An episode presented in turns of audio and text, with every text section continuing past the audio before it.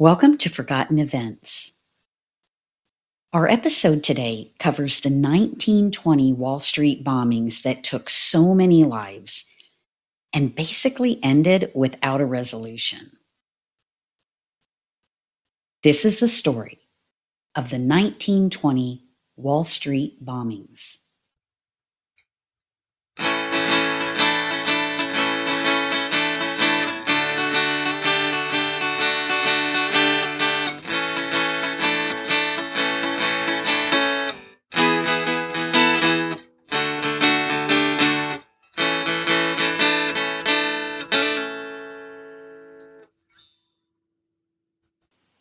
It was Thursday, September 16th in 1920, in the financial district of Manhattan, when the Wall Street bombings occurred.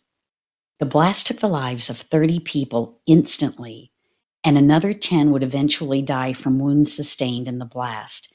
In total, 143 were seriously injured, and the total number of injured overall that was found to be in the hundreds.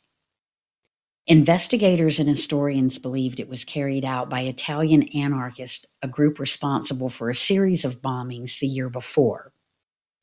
Those attacks were related to things like post war social unrest, labor struggles, anti capitalist agitation.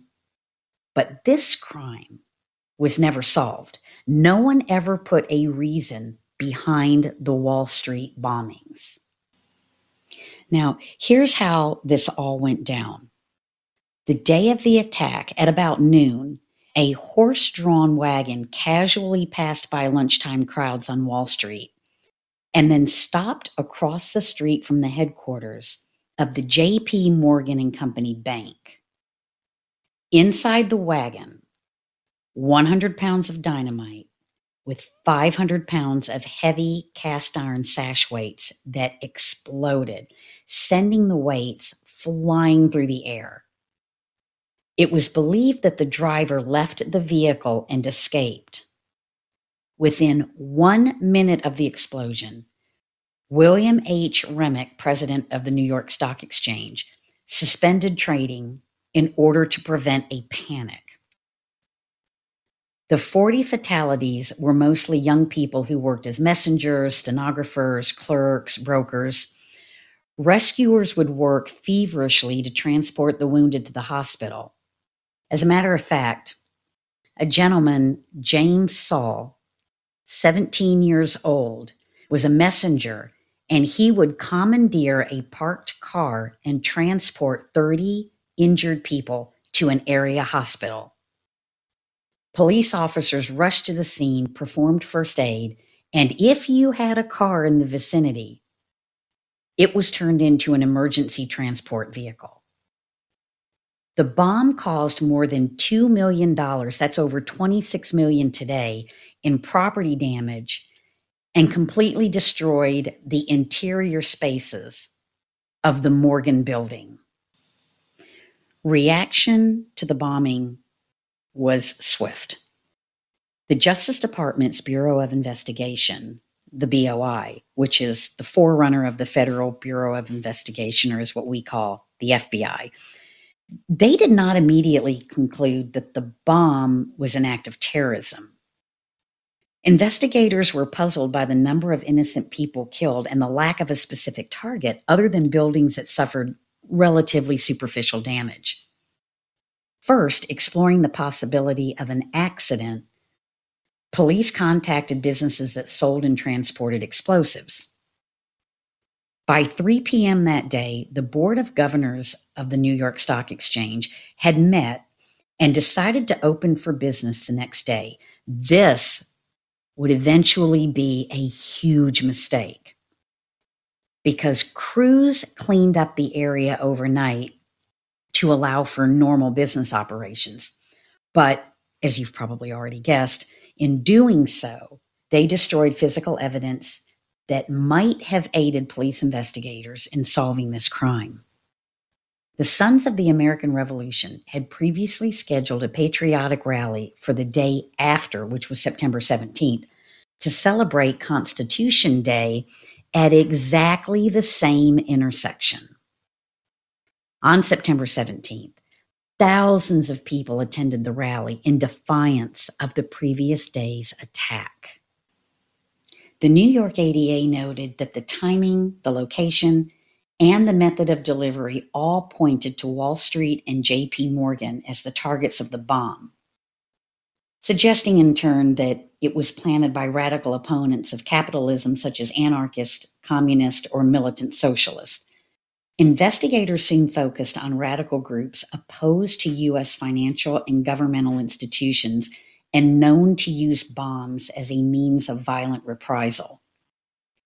They observed that the Wall Street bomb was packed with heavy sash weights designed to act as shrapnel, then detonated on the street in order to increase casualties among financial workers and institutions during the busy lunch hour. Officials eventually blamed anarchists and communists for the Wall Street bombing. That's pretty much how it played out. The Washington Post called the attack an act of war. The bombing stimulated renewed efforts by police and federal investigators to track the activities and movements of foreign radicals. Public demands to track down the perpetrators led to an expanded role for the BOI, including the Bureau's General Intelligence Division, then headed by J. Edgar Hoover. The NYPD also pushed to form a special or secret police to monitor radical elements inside their city. On September 17th, the BOI released the contents of flyers found in a post office box in the Wall Street area just before the explosion happened. The flyers read Remember, we will not tolerate any longer Free the political prisoners, or it will be sure death for all of you. The bottom half of the flyer read American anarchist fighters. Period. The BOI quickly decided that the flyer eliminated the possibility of an accidental explosion.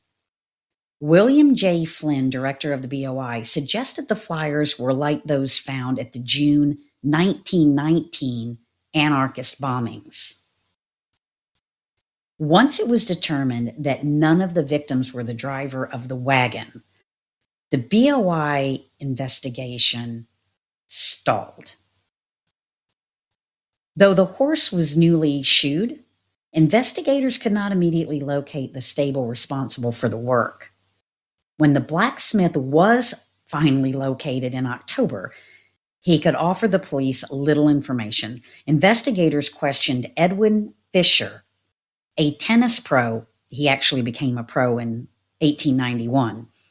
Fisher had sent warning postcards to friends telling them to leave the area before September 16th. He told police that he had received the information, quote, through the air, end quote.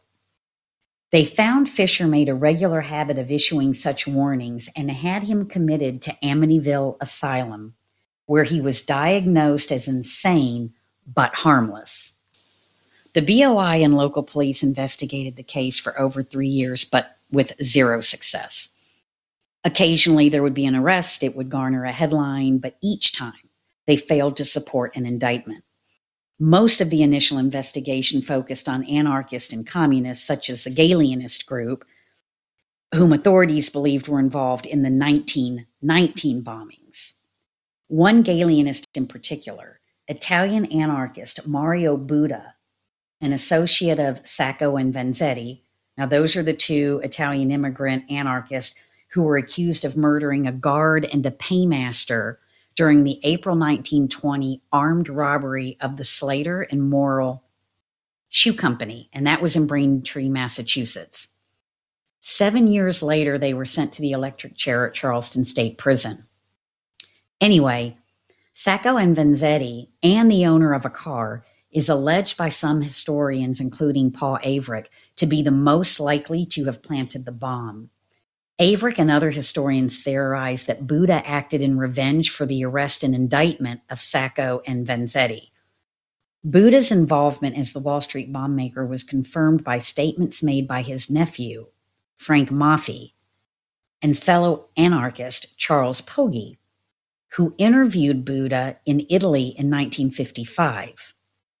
Buda, who had eluded authorities at the time of the Sacco and Vanzetti arrests, experienced in the use of dynamite and other explosives, was known to use sash weights as shrapnel in his time bombs and is believed to have constructed several of the largest package bombs for the Galleanist group.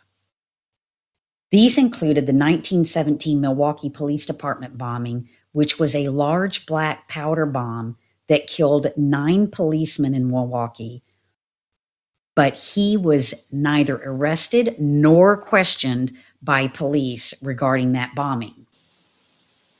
After leaving New York, Buda resumed the use of his real name in order to secure a passport from the Italian vice consul, then immediately sailed for Naples. By November, he was back in his native Italy, never to return to the United States. Galleanists still in the US continued the bombing and assassination campaign for about another 12 years. This resulted in a 1932 bomb attack targeting Webster Thayer, now, he was the presiding judge in the Sacco Vanzetti trial. Thayer, who survived the ensuing blast that destroyed, of course, his house and injured his wife and housekeeper, would eventually move his residence to his club for the last year and a half of his life, where he was guarded 24 hours a day. As crazy as the story is, over 100 years later. I found it even crazier that while doing research for this episode, I found that the remnants of the damage from the 1920 bombing are still visible at 23 Wall Street in New York City. This story remains unsolved. As always, Thank you for listening to Forgotten Events. Please subscribe for more episodes.